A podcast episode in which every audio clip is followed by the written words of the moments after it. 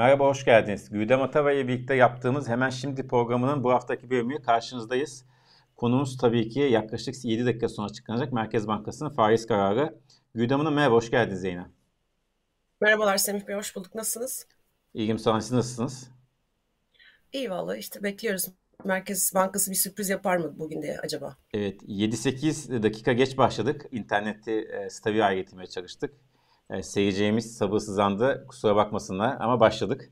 E, az da zaman var. O yüzden öncesinde biraz daha hızlı giderim. E, tamam. Öncesinde tahmininizi alayım. Sizce ne yapacak? Ondan sonra e, bir e, görselimiz var. O görselde üzerinden acaba sürpriz yapar mı diye konuşacağız.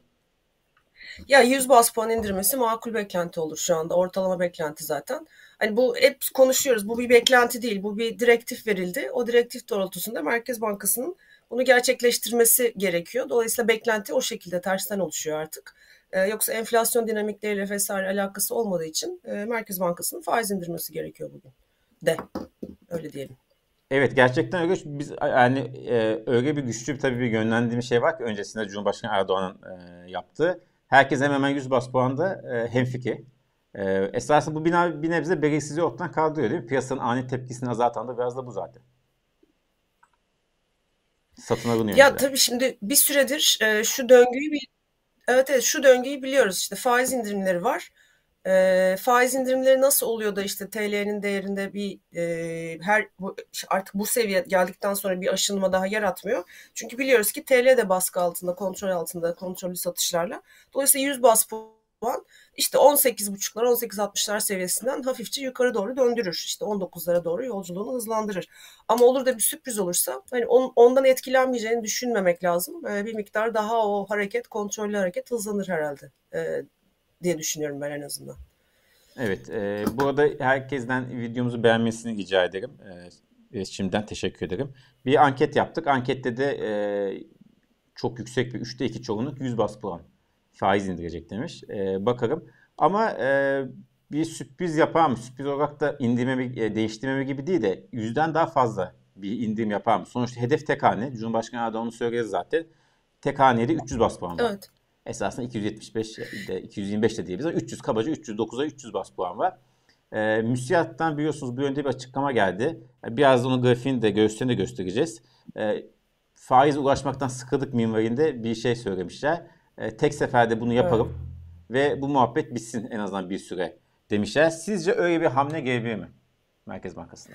Ya gelebilir. Neden gelmesin? E, çünkü hani müsiyat ya şöyle reel sektör içinde bu kredilerle ilgili problemler var. Hani o biz e, birkaç ay yaz aylarının tartışmaları vardı. Merkez Bankası'yla işte sanayi odası mı, ticaret odası mıydı? Böyle bir e, indir, indiriname, alım krediler gibi böyle bir tartışma zemini olmuştu. Dolayısıyla o sorun biraz daha akut halde. Faizler indi fakat faizlerin indirilmesinin ardından e, en azından kamu bankaları dahi e, bu düşük faizlerden çok yüksek kredi pompalayamıyorlar. Özel bankalar çekimser korkuyorlar bu seviyelerde kredi vermeye. Bir taraftan da kamu bankaları da frene bastırıldılar çünkü enflasyonun e, kontrol altına alınması gerekiyor. Dolayısıyla düşük faiz zaten yüksek enflasyonla işletme sermayesi açısından sıkışan şirketlerin e, dertlerine çare olmadı. O yüzden de bu hani faiz tekrar inecek e, açıklamasından bir an önce yapın yapacağınızı tamam 9'a inecekse 9'a indirin diyor müsiyat. Ondan sonra şu kredi musluklarını açın. Hani oraya odaklanalım. Neden bu krediler verilmiyor? Dolayısıyla asıl istek o. Onu gerçekleştirebilir mi Merkez Bankası? Hani neden olmasın? Gerçekleştirebilir. Çünkü gideceği yer belli. Ha buraya 100 100 100 gitmişiz. Ha bir günde işte bugün 200 olur, 300 olur. O şekilde gitmişiz. Dolayısıyla olabilir mi? Olabilir. E, yüzde tutabilir mi? Tutabilir. Yani bunun zaten ekonomik bir açıklaması ya da rasyonel bir açıklaması yok. Yeni ekonomi modeli içinde bir inanç var. Düşük faizde yatırımlar artacak, istihdam artacak, e, ekonomideki verimlilik artacak. E, dolayısıyla bu yatırım artışıyla beraber enflasyon düşecek. Mantık bu. E, o yüzden de evet 200 bas puanda düşebilir bence ya da 300 bas puanda inebilir. Peki Çok yine o açıklamada Müsait Başkanı Mahmut Asman'ın yaptığı açıklamada önümüzü gö artık faiz konuşmayayım. Önümüzü görelim. Sanayici, üretici belirsizlik ortamı sevmiyor. İstikrar olsun. Ee, önümüzdeki belirsizliği yaratan faizin 9 mu 10 mu 11 olacak mı sizce? Yani 9, yani 9 olsa önümüzde belirsizlik kalmayacak mı? Yoksa belirsizlik artacak mı? Ya şimdi belirsizlikler çok boyutlu. Ee, hani dış dünyadan gelen belirsizlikler var. Hani kontrol edemeyeceğimiz Fed'in faiz arttırması, dünyada pandemi sonrası oluşan enflasyon, bu enflasyon üzerine Ukrayna işgaliyle gelen enerji fiyatları, yükselen enerji maliyetlerinin yarattığı ekstra baskı bunlar en büyük belirsizlikler. En büyük aslında ana belirleyiciler ya da öyle söyleyelim. Hani gidişatın ne yönde olduğuna dair. Bizdeki belirsizlikler işte bir faiz, bir yeni ekonomi modeli var. Bunun eşliğinde bir faiz indirme süreci var. E, o işe yarayacak mı yaramayacak mı? Hani biz tamam faizi indirdiniz kredileri verin artık. Hani bunu görelim işe yarayıp yaramadığını. Aslında belirsiz, ana belirsizlik konusunu sanıyorum müsiyat bunu kastediyor. Dolayısıyla e, o anlamda bir belirsizlik var mı? Evet var. Hani gerçekten ya sıfırlayın ya dokuza indirin. Ondan sonra verebiliyorsanız hani enflasyona gerçekten bu döngü içinde bu modele inanıyorsanız kredileri de musluğunu açın, reel sektörü mutlu edin. Bakalım o krediler işletme sermayesi olarak mı kullanılıyor, yatırıma mı gidiyor, dövize mi kaçıyor? Hani bunu da görelim artık. Evet o açıdan bir belirsizlik var. Müsiyat haklı. Nereye gideceği belli değil o paranın çünkü. E, peki dün Murat Uçar'la da konuştuk. E, belki görmüşsünüzdür. E, Türkiye'de evet. işte genelde Türkiye ekonomisi genelde Türkiye hep kredi yoluyla büyüdüğünü ama bu sefer kredi e, maliye politikalarıyla büyüyeceğini söyledi bunu deneyeceğini söyledi. Zaten rakamlarında onu gösterdiğini ifade etti. Ee, acaba kredilerdeki genişleme sanayicinin ve iş insanların, iş dünyasının ve vatandaşın belki araba almak, ev almak için bekleyen vatandaşın e, beklediği ölçüde bir kredi kampanyası gelmeyebilir mi bu önümüzdeki dönemde? Ee, ya ben onun şimdi açıldı açıklanacak ama hani kısaca cevaplarsam onun bir zamanlamasını bir orada bir matematik hesabı yaptığını düşünüyorum hükümetin. Evet kamu harcamaları arttı Eylül bütçesiyle ve de artacak. Ee, ama kredilerde gaza basmak e, enflasyonu çok hızlandırmak demek. Dolayısıyla seçimlere çok yakın bir iki ay kala ben bu kredinin e, de devreye gireceğini düşünüyorum. Ee, ondan önce işte Ekim, Kasım, e, Aralık, Ocak'ta biz bu kredi artışını göremeyeceğiz. Yani faiz 9'a inse de bu hareketlenme olmayacak. Ama seçimlere yakın hani seçim ekonomisi kapsamında bu kredilerde bir miktar e, artış olacaktır. Mevcut enflasyon seviyesi şu anda buna izin vermiyor. Bir de baz etkisi düştüğü zaman ben bunu yapacak alan e, ya da işte o mantığın orada olduğunu düşünüyorum. Dolayısıyla ben bekliyorum bir kredi e, artışını. Ama ne zaman bekliyorum? Herhalde Şubat, e, Nisan arasında bu iş olacak. Şu anda değil. Öyle gibi gözüküyor. Orada saat evet. tam 2. Evet. Her an açık kanalleri. Bakalım ne olacak. 100 baspan olursa konuşacak çok bir şey yok. Başka daha eğlenceli konular var. Yeni Şafak'ın manşeti gibi. Onu konuşuruz. Ee, evet. Ama belki yüzden fazla olursa. O, o 12'den 10.5'a indirildi. Bakın mesela gerçekleşti. Yüzeye bas puan faiz evet. indi. 150 Demek yüzeye yüzeye 300. Evet. Demek e, Kasım'da e, faiz 9'a inecek ve ondan sonra enflasyon bu sayede düşmeye başlayacak. Müjdeyi Evet demek ki MÜSİAD'ın dedi, dediği duyulmuş. Hani o konuda baskı yapan bu önemli bir sanayi kuruluşu TÜSİAD kadar büyük ve etkili olmasa da ekonomik anlamda hükümete yakınlığı açısından önemli. Orada şikayetler birikmiş. Ee, herhalde bu 200 mü yapalım 300 mü yapalım tartışması oldu. Merkez Bankası ile işte e, Cumhurbaşkanı ekonomi danışmanları uz, orta yolu 150-152 adım diye buldular. Hani 3 ay uzatmaktansa 2 ay uzatıp bunu 9'a çekip ondan sonra ne olacaksa olacak bakacaklar. Bunun bir yansıması olur mu? Şimdi dolar kuruna bakalım. Ee, şu an itibariyle 18 kaçta bu? İşte 59'larda. Yani bunun hemen bugün belki bu şekilde olmaz. Çünkü bu faiz indirimiyle beraber muhtemelen müdahale de gelecektir. Ee, ama bu faiz indirimin 150 daha geleceğini düşünürsek ben hareketlenmesini beklerim. Hani o sene sonu hem anketlerde çıkan Merkez Bankası'nın hem de kurumların yazdığı 20'nin üzerinde dolar TL bu faizin bence gerçekleşecek gibi gözüküyor. Evet şimdi birazdan Metin de e, ulaştığımızda onu da yorumlayacağız. E, evet esasında çok büyük bir şey yok. 18.60'ın üstüne gitti şu anda. Zaten o seviyedeydi. Gerçi döviz kurunu, dolar evet. kurunu da e, çok şey yapmamak lazım. Sonuçta suni oluşturmuş bir dolar kurundan bahsediyoruz. Müdahale ediliyor sürekli. Muhakkak evet. bugün de ediliyordu. Eh, muhtemelen herkese her dönemden fazla, her günden daha fazladı. Ee, bu kadar Tabii bunu Metin, Met, için. Metin'i heyecana bekliyor musunuz? Ya Metin benim karşımda. Şimdi hani başından ha, direkt e, ortasından başladım programda olduğumuz için. Hani neye dayandırmışlar? Hani o jeopolitik dünya barış falan o kısımları geçiyorum. Diyor ki e, enflasyonda göz, işte yükselişte enerji maliyetlerin gecikmeli dolarlı etkileri var diyor. Hala işte bu bunu enerji maliyetlerindeki yapının temellerden uzak fiyat oluşumlarının etkileriyle birleştiriyor. e, işte küresel enerji, gıda vesaire onu fark ettikten sonra e, negatif arz şokları etki olmaya devam etmektedir. Diyor ki burada daha öncekilerde daha de farklı vurgu yaptığı dış talep e, daha hızlı yavaşlıyor. Üretim üzerindeki etkileri olumsuz hale dönüyor. Dolayısıyla bizim e, jeopolitik risklerle beraber küresel büyüme şey kaybederken, zemin kaybederken, ivme kaybederken finansal koşulların bizim Türkiye için de destekleyici olması gerekiyor diyor. E, hatta çok da açık kurul takip eden toplantıda da benzer bir adım aldıktan sonra faiz indirim döngüsünün sona erdirilmesini gündeme almıştır. Yani Cumhurbaşkanı istediği 9'a 3 ay yerine 2 ayda ineceğini anlıyoruz. Bu sürpriz mi? Değil. Ee, hani bu kadar e, açık aleni bir şekilde ilan etmek doğru mudur? Doğrudur bu ortam. Yani diyecek bir şey yok. Hani neyin neden olduğunu artık biliyoruz. Hani bu enflasyonu hareketlendirir, TL'ye değer kaybettirir gibi bir e, işin gerçek mantığını üzerinden gitmenin de çok bir anlamı yok. Çünkü burada yeni ekonomi modeline inanılmış durumda. Hani onun bir deneyi var. İşte program başında sizin sorduğunuz gibi bakalım krediler açılabilecek mi? Murat Üçer'in söylediği gibi hani kamu harcamalarıyla mı gidilecek? Yoksa bu düşük faizden hemen kredi artışı başlatabilecekler mi? Bundan sonra bakacağımız, izleyeceğimiz bu olacak bence.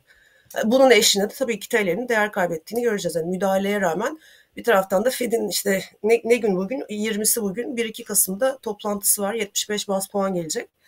Ee, e, dinamikler o artışın hızlı bir şekilde devam edeceğini gösteriyor. Yani e, bu faiz indirimi dışarıdaki dinamikler TL'ye değer kaybettirici sürecin, kontrollü değer kaybettirici sürecin devam edeceğini anlatıyor bize. Ha, enflasyon ne olur, cari açık ne olur onu ayrıca tartışmak gerekiyor tabii. Onu şimdi soracağım. Öncesinde e, e, tweet attık. Siz de mentionladık. İstiyorsanız e, onu retweet edebilirsiniz. Seyircilerimizin sorularını da cevaplayacağız sonlara doğru. Onlara da herkesin soru ve yorumlarını bekliyoruz. E, evet madem oradan e, enflasyondan gelelim. Çünkü şunu da yapalım enflasyonla ilgili konuşurken. Enflasyon endişesi diye e, bir liste var biliyorsunuz. Yeni e, yayınlandı. Birçok yerde de zaten haberleştirildi. Evet. E, enflasyon endişesi de Türkiye en, en üst sırada.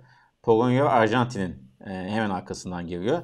Arjantin'de de enflasyon ciddi bir sorun, ekonomi ciddi bir sıkıntı zaten. E, ama Polonya'da enflasyon %17.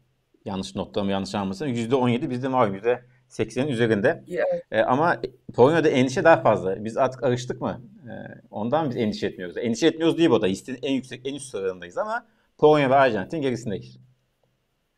Yani biz tabii ki endişe ediyoruz. Özellikle e, hani şunu söylemek lazım. Biz Türkiye olarak Avrupa ekonomilerine göre hani Polonya, Arjantin'de gerçi Arjantin'i bunun dışına tutmak lazım. Hani şerbetliyiz. Enflasyonla yaşamayı aslında böyle genetikte DNA'da var gibi 80'ler 90'lar 2000'lerin başında. Hani sadece bir 10-13 senelik e, bir pencere açıldığında biz tek haneye yaklaşan ona yaklaşan enflasyonu gördük. Bir de e, sanıyorum Polonya ve Arjantin dahil onun dışında bizde buradaki hükümet e, enflasyonun bir e, sonuç işte o neden sonuç ilişkisi içinde faiz indirimlerinin enflasyon TL'ye değer kaybetmesinin enflasyon yarattığını düşünmediği için bunu telafi ediyor büyümeyi körükleyebilmek için. Yani enflasyonu biz yükselttik kardeşim. Evet bunun da farkındayız. Sizin canınız yanıyor.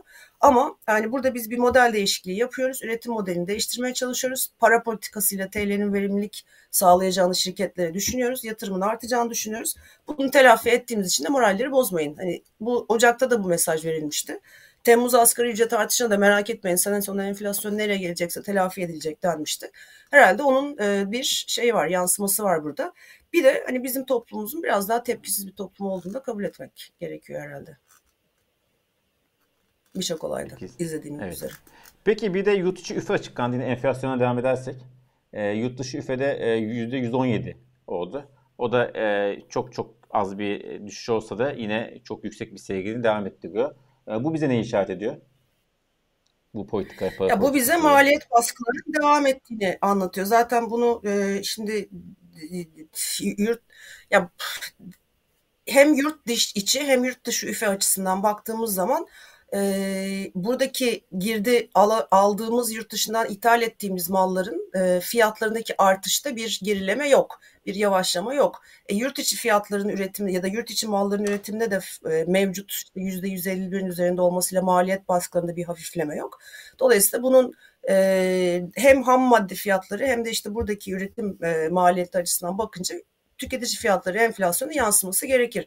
Yani bunu uzun zamandır söylüyoruz. Baz etkisi ötesinde enflasyonu çok da fazla aşağı düşürecek sebepler yok. Çünkü talebi güçlendirmeye çalışıyorlar seçim öncesinde. Bir taraftan da e, zaten e, işte üretici fiyatları, tüketici fiyatları arasında oluşan fark bunun yansımasını tüketici fiyatlarına getiriyor. Hatta geçen hafta ya da bu haftaydı galiba Fitch'in açıklaması var. Enflasyon öyle beklendiği kadar kolay düşmeyecek. Önümüzdeki sene %50'nin üzerinde bir beklentisi var. Ee, büyüme de yavaşlayacak diye. Hani aslında bu döngü. Baz etkisi işte %13, %10, %9 enflasyonu önümüzdeki 3 ay Aralık, Ocak, Şubat çıkardığımız zaman yıllık enflasyon matematik olarak düşmüş oluyor. Ama bahsettiğiniz üretici fiyatları enflasyonu sebebiyle e, tüketici fiyatlarının yansıması devam edecek. Çünkü bir kontrol mekanizması yok. E, enflasyonu bildiğimiz yöntemlerle kontrol altına alacak.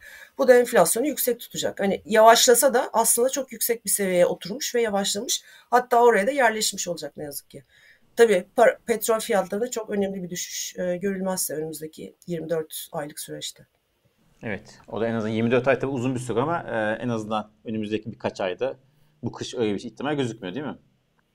Enerji Pek fiyatları. gözükmüyor. Yani orada da işte OPEC'le Amerika arasında bir bilek e, güreşi var diyelim. E, işte Biden hükümeti seçimlere giderken petrol fiyatları, pompa fiyatlarını arttırmamak taraftarı. Avrupa tarafındaki e, gidişatları hani bir tarafa koyuyorum doğalgazla ilgili ama e, işte OPEC'ten e, Suudi Arabistan ziyaretiyle bir takım istekleri oldu. Onun gerçekleşmediği gibi bir de üretim kesintisi oldu daha da fazla üretim kesintisi olabileceğini mesajını veriyorlar. Dolayısıyla orada hedef OPEC'in hedefi 90 dolarlar civarında Brent'e tutabilmek. E Biden da stratejik rezervlerimi salarım ben o zaman diye bilek güreşi yapıyor ama işte arz kısıntı arz e, kısıtları diyelim işte talebin nereye gideceği küresel resesyon bu dinamikler eşliğinde OPEC'in gücünü ben daha fazla görüyorum. Dolayısıyla üretimi kıstıkça petrol fiyatlarını bir yerde tutma e, şansı var. Bunu da herhalde 2023 ortalarına kadar şu resesyon dalgasının ilk vurduğu döneme kadar yapacak. Ondan sonra tekrar bakacak. Hani küresel resesyonun seviyesi ne oldu? Toparlanma ufku nedir?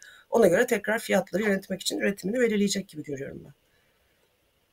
E, peki buradan şuna e, şöyle bir soru sormak istiyorum. Geçen en son PPK 22 Eylül'deydi. Yaklaşık bir ay geçti. 18.32 idi. Ee, geçen e, faiz kararı 100 bas puan 13'ten 12'ye düşürmeden önceki dolar kuru. Biz, ya, biz bir ay sonra evet. yaklaşık bir ay sonra yine bir yeni bir faiz kararı ve muhtemelen yüzeye bas puanlık bir faiz indirimiye karşı karşıya kalacağız. E, nereden baksanız bir 35 e, şey 50 kuruşa yakın, 55 kuruşa yakın bir yükseliş olmuş bir ayda. E, bu evet. bir ay çok zor bir soru ama bir dahaki PPK'ya kadar sizce e, dolar kuru hangi seviyede en azından gitgah yapar tabirine? Ee, yani işte arada biz 1-2 Kasım'ı geçireceğiz. Şimdi 1-2 Kasım'a kadar e, zannediyorum işte bu 18.60 civarında 18.60-18.70 arası civarında tutmaya çalışacaklar. O 1-2 Kasım'ı geçip oradaki mesajları Fed'in e, gördükten sonra dolar endeksi de biliyorsunuz bir yükseldi 115. Arkasından işte bir gevşedi. Şimdi tekrar 113 sınırında. Beklentim işte 19'a doğru dayanmış olması olur benim. 19'u Sesiniz gitti. Duyuyor musunuz Güdem Hanım? Bir bağlantı sorunu yaşıyoruz. Tam da en eğlenceli noktasına gelmiştik yayının. Ee, ama Güdem Hanım duyuyor musunuz? Güdem Hanım sanırım koptu yayından. Şimdi tekrar bağlamaya çalışıyoruz. Ee, hem e, Türkiye raporunun e, bir anketi var.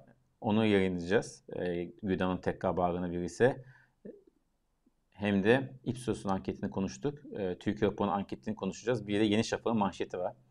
E, onu da konuşacağız. E, bu iki konuyu konuşup sizlerin de sorularını yapıp yayını bitireceğiz zaten. Merkez Bankası'nın faiz kararını konuşuyoruz. Beklentiden fazla. Beklenti 100 bas puanda. Merkez Bankası 100 bas puan faiz indirdi. 10.5 politika faizi. Güdaman'ın tekrar bağlandığı bu sırada. Güdaman'ı duyuyor musunuz? Du- duyuyorum duyuyorum. En son nerede kaldık bilmiyorum. Yani bu anormal şartlar altında hani işte TL'nin kontrol edildiği faiz indirimleriyle beraber herhalde 19 sınırına dayandığını görürüz. Daha ötesine Ekim ayı itibariyle izin vermezler. Evet. E, bu buradan e, şuna geçelim. Önce Yeni Şafak'ın manşetine geçelim istiyorsanız. Biz doğa yükünü kaldırıyoruz ama Amerika bu doğa yükünü taşıyamaz. Yeni Şafak ilk kısmını söylememiş ama ikinci kısmını söylemiş. ABD bu doğa yükünü taşıyamaz diye e, bugünkü manşeti. Tam da e, Merkez Bankası'nın faiz kararı öncesi. Ne diyorsunuz? enflasyonu o düşürmek için faizlerde e, şöyle bir ad metnini okuyayım kusura bakmayın. Enflasyonu düşürmek Tabii için tabii. faizlerde rekor artışlara giden ABD hem kendi ekonomisine hem de onu örnek alan ülkelere ciddi zarar veriyor. Faizler artı, artınca dolar diğer para birimi karşısında değerlendi. ABD ihracatını azalıyor, ithalatın artması demek. Demiş, demiş, demiş ve Amerika'yı uyarmış Yeni Şafak. Öncelikle teşekkür etmesi lazım Amerika'nın, FED başta olmak üzere. Sonra sizin bu manşet hakkında yok. Çünkü Fed, e, Yeni Şafak'ın da manşetini çok küçümsememek lazım biliyorsunuz. Daha önce e, Naci Ağabey, Lütfü Eyvan zamanında çok e, ondan gitmesinin ilk haberi Yeni Şafak'tan gelmişti. O Naci abi. zaman Powell'ın başı, der, Powell'ın başı dertte diyelim. Ee, tabii içeriye, içeriye hitap etmekle FED'e, ABD ekonomisine müdahale etmek arasında fark var. Ya buradan şunu anlıyoruz. Bir, e, rezerv para kavramı hakkında e, ya bilgi eksikliği var ya da bunu bu şekilde satmak istiyorlar. E, hani bilgi var tabii ki. Bunu yazdıran yine danışman kadroları içinde diyelim. Ee, ama bir taraftan da şu artan oranda son zamanlarda e, yeni ekonomi modeline böyle kendi içlerinde bir inanç geliştiğini ve bu inancın güçlendiğini izliyorum ben bir süredir kendim öyle yorumluyorum en azından. Neydi bir ara işte e, Merkez Bankası Başkanı işte Kavcıoğlu'nun e, koltuğunun sallantıda olduğu vardı yaz ayları döneminde. Sonra zaten işte bu parasal gevşeme faiz indirimleriyle e, o koltuğu garanti aldı altına aldığını anlıyoruz. Arkasından işte Nebati kalacak gidecek çünkü işte ilk e, bu 21 Aralık'tan beri yaptığı açıklamalarda böyle çok e, tepkisel e, açıklamaları vardı işte göz parlaklığından tutun da vesaire. Fakat yaptığı açıklamalara sonra özellikle Twitter üzerinden paylaşımlarında herhalde metin yazarları ve akıl danışmanlar değişti. Başka bir dile e, büründü ve e, o da yerini sağlamlaştırdı. Çünkü şu anda daha bu e, faiz politikasının işte bu TL'yi bu şekilde kontrol edebileceğine in, olan inancın yaz aylarındaki döviz girişlerinin yüksek olmasıyla bu modelin sürdürülebileceğine e, olan inancı hükümet kanadında arttırdığını e, düşünüyorum ben. E, o, onun onun yansıması yeni şafaktaki bu manşet diye anlamak lazım. Şimdi rezerv para başka bir şey. Oradaki enflasyonun yükselmesi, oradaki işte dış ticaret dinamikleri, dünyanın e, rezervlerin işte üçte ikisine yakın kısmının hala e, dolar bazında olması, para basma özgürlüğü, değer biriktirme özgürlüğünün dolar olması, bir taraftan parasal sıkılaştırma yaparken maliye politikasına değişiklikler yapılması, işte bütçe açığını azaltma çabaları vesaire. Yani bütün bunları oku, okumamış Yeni Şafak. Yani tam olarak aslında vurgu yapılması rezerv para, dolar başka bir şeydir. TL'ye benzemez ya da başka rezerv para olmayan para birimlerine benzemez. Dolayısıyla durum bu. E, ama e, işte bu yeni ekonomi modeline olan inanç, hani bunun ekonomik büyümeyi teşvik ettiği, TL'yi baskı altında tutmayı başardıkları, e, işte enflasyon ne olursa olsun telafi edildiği, hatta geçenlerde e, bakanlardan galiba bir tanesi açıklaması vardı.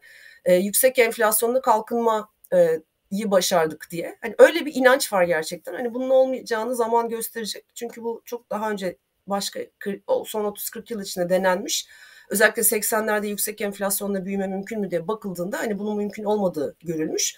Ama zaten hep seçime kadar, seçimden sonraki dönemi e, çok önemsemiyorlar şu anda. Ama özgüven yüksekliği var. Evet. Yani onu görmek mümkün.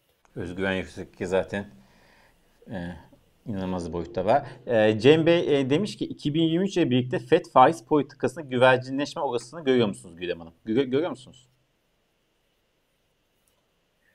2023'te bir yerde faiz artırımları duracak ama bunun güvercin politikaya geçiş olduğunu söylemek çok mümkün olmayacak. Çünkü orada da özellikle gelen açıklamalardan, gelen verilerden anladığımız çekirdek enflasyondaki yükselişin daha bitmiş olmayabileceği.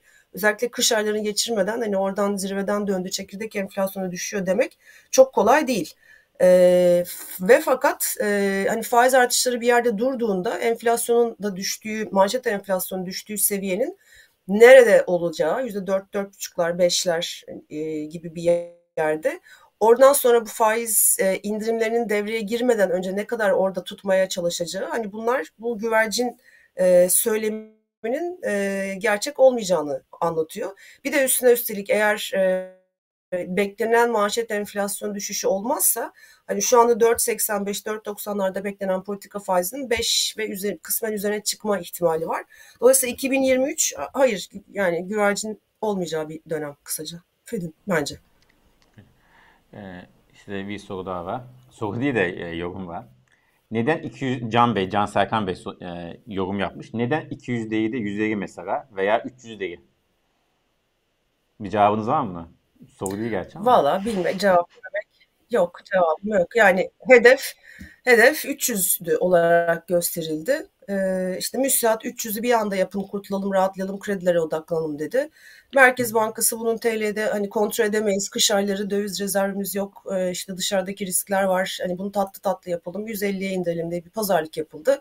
Tamam o zaman şimdi 150 sonra 150 yap ortada buluşalım diye bir anlaşma yapıldı. Hani böyle Burada... muhtemelen e, bu eksende bir uzlaşma var nedeni belli değil. Pardon. Burada Cumhurbaşkanı Erdoğan 9 demedi değil mi? 109 demedi. Tek hane dedi. Tek hane dedi evet. Evet. Yani Ama 9 tek hane zaten. İlk tek hane. Ama ilk yani 9.5 doları, 8.75 doları. Hepsi tek hane. Ee, onu da evet ama Şimdi, hani bugün evet, işte Merkez Bankası işte anlıyoruz. Benzer bir adım atıldıktan sonra faiz indirim döngüsünün sona erdi. Benzer hani eş adım demiyor, benzer diyor. Evet belki dediğiniz gibi 9.75 de olabilir ama hani 9 daha şık olacaktır e, psikolojik olarak diye düşünüyorum. Evet. Ee, o açıdan Twitter'da, yani, o açıdan e, Twitter'da bakıyorum. Ee, ekonomistler, ekonomi gazetecileri çoğu zaten yani o kadar bir şey, artık söyleyecek bir şey kalmadı dediğiniz gibi. Peki Türkiye raporunun e, bir anketi var. 3 numara grafik. E, onunla bitiririm. E, şimdi geri ekrana geldikten sonra size e, şey yapacağım. E, size söyleyeceğim. Soru şu. Önümüzdeki bir yıl içerisinde sanırım Türkiye raporu yani onu internet sitesine gördüm. Başka bir yer yaptıysa kusura bakmasın. Önümüzdeki bir yıl içerisinde ekonomi nasıl olacağını düşünüyorsunuz? Diye sormuşlar. Kasım 2019'dan itibaren başlayan bir grafik. Kırmızı çizgi çok daha kötü, daha kötü, kötü, kötümser. E, siyah çizgi e, değişmez. Aslında o da kötü diyebiliriz ama en azından mevcut şartlarında devam edeceğini düşünüyor. %25'te çok iyi, çok daha iyi, daha iyi e, demiş. Çok önemli bir esasında oynama yok. Sadece çok çok kötü oranla e, bir iki ay öncesine göre e, biraz e, düşmüş. Yani çok, çok kötümse oranı en azından bir, bir tık daha e, iyi tarafa geçmişler. Ne diyorsunuz? Bu neyi söylüyor? Yazarların iyi geçmesi vurgulanıyor sürekli. Herhalde onun bir göstergesi olsa gerek. Ya aynen dediğiniz gibi şimdi e, bu konjonktür içinde hani böyle 2019'a almayalım da belki işte Kasım 2021'den e, bu yana alalım. Orada bir zıplama var bahar aylarında e, işte kötüleşme durumu. Ne, o zıplamanın kaynağı neydi? İşte e, asgari ücret artışı yapıldı. Arkasında enflasyon işte sene sonundaki 2021 sonundaki e, %36 idi yanılmıyorsam seviyesinden hızla e, yükseldi yükseldi. Halen de hiçbir düşüş göstermeden yıllık olarak yükselmeye devam ediyor. 85'e kadar geldi. Oradaki ilk etki işte bu yapılan zamların çok hızlı bir şekilde erimesi, önden ilk çeyrekte erimesi e, beklentilerin bozulmasına sebep oldu. Arkasından tekrar işte düzenlemeler yapıldı yaz aylarında ve yaz aylarında işte bildiğimiz döviz girişlerinin olması, hizmet sektörünün hareketlenmesi, Türkiye ekonomisinde büyümenin desteklenmesi sebebiyle ilk iki çeyrek yüksek büyüme rakamlarını elde edilmesi, sonra yavaş yavaş işte önce PMI verilerinden görmeye başladık. Arkasından e, işte dış talepte bozulmalar ve yavaş yavaş işte kredilerde yavaşlamalar. Bunların maliyetlerini biz e, bu sene son çeyrek ama asıl 2023 ilk yarıda görmeye başlayacağız. Yani e, Türkiye ekonomisinde aslında en iyisi geride kaldı bundan sonrası için. Bundan sonraki bozulma süreci. Şimdi bozulma süreci derken e, işte ekonominin büyümenin yavaşladığı, işte mevcut faiz politikalarının kredilere yansıdığının çok da fazla izlenemediği e, ama seçim ekonomisinin devreye girdiği karışık bir seyir olacak. Zaten hükümetin amacı da hani bu bozulmayı öngördüğü için o oradaki bu işten sorumlu gözler seçim ekonomisinde bütçe harcamalarını bu kadar yükseltmelerinin sebebi e, bunun önüne geçip o beklentileri diri tutabilmek, iyileşme beklentilerini. Ama izlenen politikalar e, çok e, önemli risklerin alınmasıyla sonuçlandı. Hani biraz daha e, tetikte bir TL var. E, kontrol altına alınması güç döviz girişlerinin yavaşladığı, işte ihracat tarafındaki işlerin e, ilk yarı kadar iyi gitmediği dış talep nedeniyle, turizm sektörünün yavaşladığı, işte Rusya ile ilişkiler sebebiyle e, çok ciddi bir şekilde hani böyle büyüteç altına konulduğu bir dönem.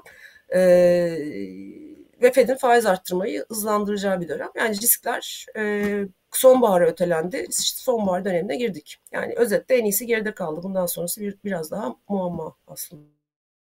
Tabii bu grafik Türkiye'deki yaklaşan seçim için de çok son derece önemli olduğu için yakından takip edeceğiz. Yeni evet. e, yeni yeni ise onu da söyleyelim. E, kısa kısa bir iki seyirci sorusu soracağım. E, Hüseyin Bey demiş ki Sıfırlarsa faizi etkin olur. Ne kadar fark ışığı mevcut durum demiş. Kısaca bir sizden yanıt alayım. Yani hani şey sıfırlama soracağım sıfırlama temposuna bağlı. %9'dan hani e, tek kademede hani öyle bir fantastik bir şey düşünürsek 9'a indirdik bakalım bir şey olmuyor. Hadi bunu sıfırlayayım derse bir şey olur. TL'de olur. E, kredilere yansı, yansımasının da işe yaramadığını görürüz. Biraz daha hani faiz indirdiniz bakın enflasyon da düşmedi. E, ekonomik büyümede yavaşladı e, olarak yeni ekonomi modeli hakkında eleştiriler hızlanır bence. Onun dışında e, bilmiyorum başka da söyleyecek bir şey yok herhalde. Ya bence olmaz sıfıra indirmez. Hani öyle bir eğilime girecekse seçimden sonra oraya gitmeyi bekleyecektir. Yeni ekonomi modeline inancı devam ederse. Herhalde. Ki ben ben tam tersi olacağını düşünüyorum. Birçok insan onu düşünüyor. Seçim kazanırlarsa. E, gözlüklü çocuk nickname'li bir seyircimiz sormuş. ABD'de resesyon beklentiniz var mı? Bunu gerçi daha önce yayında söylediniz ama kısaca ararım. Üstünde.